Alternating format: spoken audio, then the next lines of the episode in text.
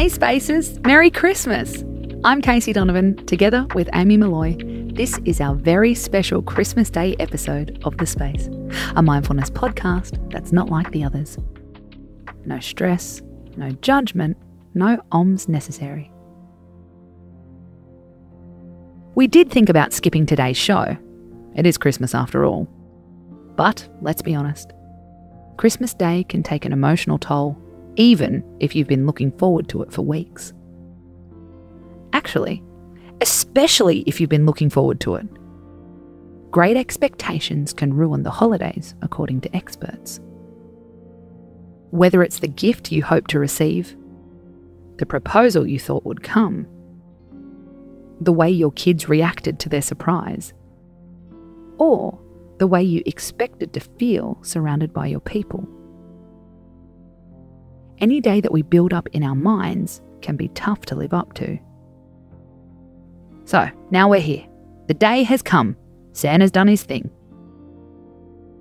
How can we avoid disappointment? Tip 1 Leave your expectations at the door. Whether Christmas is at your house or you're visiting someone else, visualize leaving a box full of your expectations at the door. Put down that heavy box. Feel your shoulders lighten.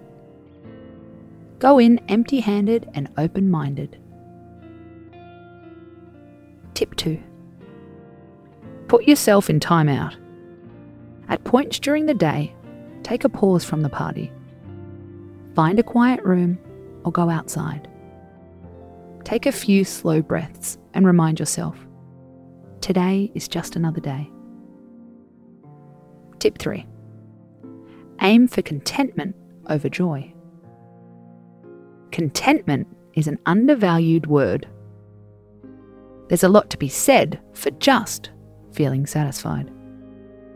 Rather than chasing great pleasure, when you stop worrying about having the best Christmas ever, you might find it happens and takes you all by surprise.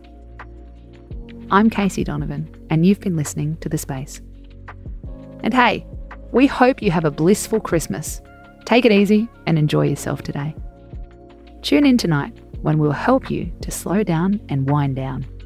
Until then, space out.